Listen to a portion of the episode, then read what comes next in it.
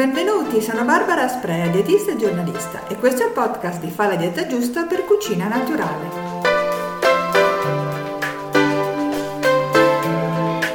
Perdere peso e dimagrire sono termini che normalmente usiamo come sinonimi, eppure non sono proprio la stessa cosa.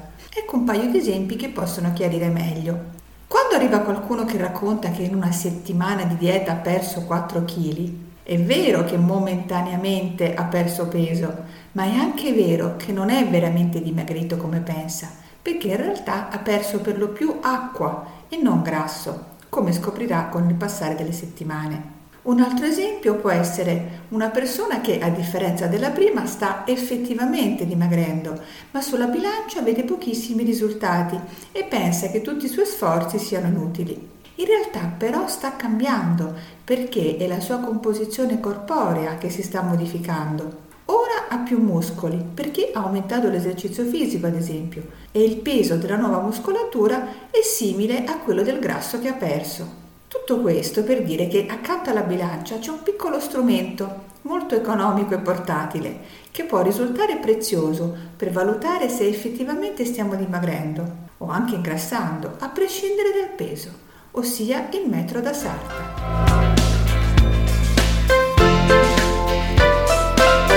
Ci interessano di più i chili o i volumi? Se ci si pensa, quando decidiamo di dimagrire, più del peso forma, forse dovremmo dire il volume forma, ossia riavere la taglia giusta di quel paio di pantaloni che ci stavano larghi e che ora ci stringono orribilmente, ma anche poter allacciare la camicia senza sentirla tirare, Questione di volume, insomma, non tanto di bilancia. Per questo può diventare consigliabile conoscere almeno una volta nella vita i propri volumi, per poter poi avere una misura, punto di riferimento, mentre si sta cercando di dimagrire. Ma anche, cosa più importante, per conoscere meglio il proprio corpo e vedere come cambia nel tempo. E allora prendersi qualche misurazione con un comune metro da sarta e scriversele da qualche parte, insieme alla data, sarà il primo passo da fare.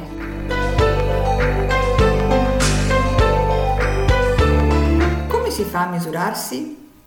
A prescindere dalle circonferenze che si vogliono misurare, la cosa importante è quella di non barare e di usare sempre la stessa pressione. Il consiglio è quello di non strizzarsi come fossimo una pallina antistress e di lasciare che il metro sia sempre bene a contatto con la pelle, ma appunto senza stringere. Normalmente le circonferenze da misurare si rilevano dal punto dove c'è più massa grassa. Quelle delle braccia, ad esempio, si prendono circa a metà tra spalla e gomito, quella dei fianchi nel punto più largo del bacino, quella delle cosce poco dopo l'inizio della gamba, dove appunto la coscia è più larga. Idem per la circonferenza a livello del seno.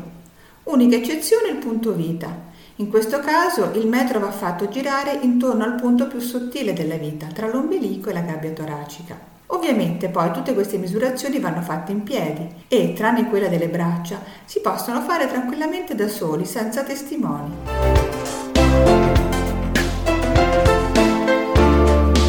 Con che frequenza conviene misurarsi?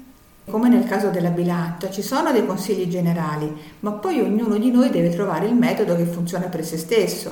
In linea di massima, ogni volta che ci si è misurati e allo stesso tempo si sta facendo una dieta dimagrante, conviene darsi qualche settimana o anche un mese prima di rifare le misurazioni. Oppure si può essere più sistematici e misurarsi ogni due settimane. In questo caso anche una veloce misurazione parziale può essere utile e basta solo un minuto. Solo i fianchi o la vita se sono le zone dove si è accumulato più grasso, ad esempio, oppure le cosce se le gambe sono il punto debole. E poi l'importante è sempre annotarlo con la data, in modo da poter apprezzare gli eventuali progressi.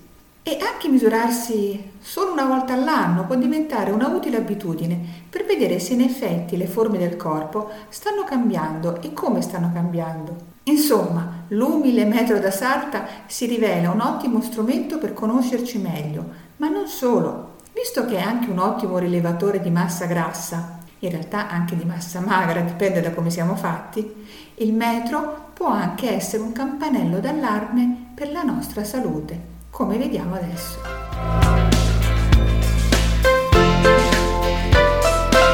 Siamo a rischio ce lo dice il girovita.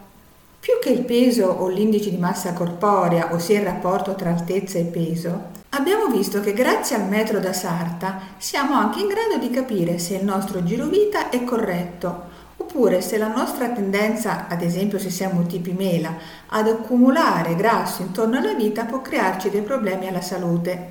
Nelle donne la circonferenza auspicabile, indice anche di un peso normale, è al di sotto degli 80 cm e se già supera gli 88 cm segnala, oltre al sovrappeso, anche un forte accumulo di grasso adiposo addominale. Riguardo agli uomini, al di sotto dei 94 cm, la circonferenza non crea preoccupazioni, al contrario di quando supera i 100-102 cm per l'uomo. Questi numeri sono dati da studi epidemiologici che hanno messo in relazione la circonferenza vita con lo stato di salute delle persone. In un certo senso, per la salute sia delle donne che degli uomini, ha più rilevanza la localizzazione della massa grassa rispetto alla sua quantità totale e il grasso addominale, quello che forma appunto la pancia e dà la forma a mela, è quello che dà più fastidio per via della vicinanza agli organi ed in particolare a cuore e polmoni, ma non solo. Il grasso addominale non è inerte,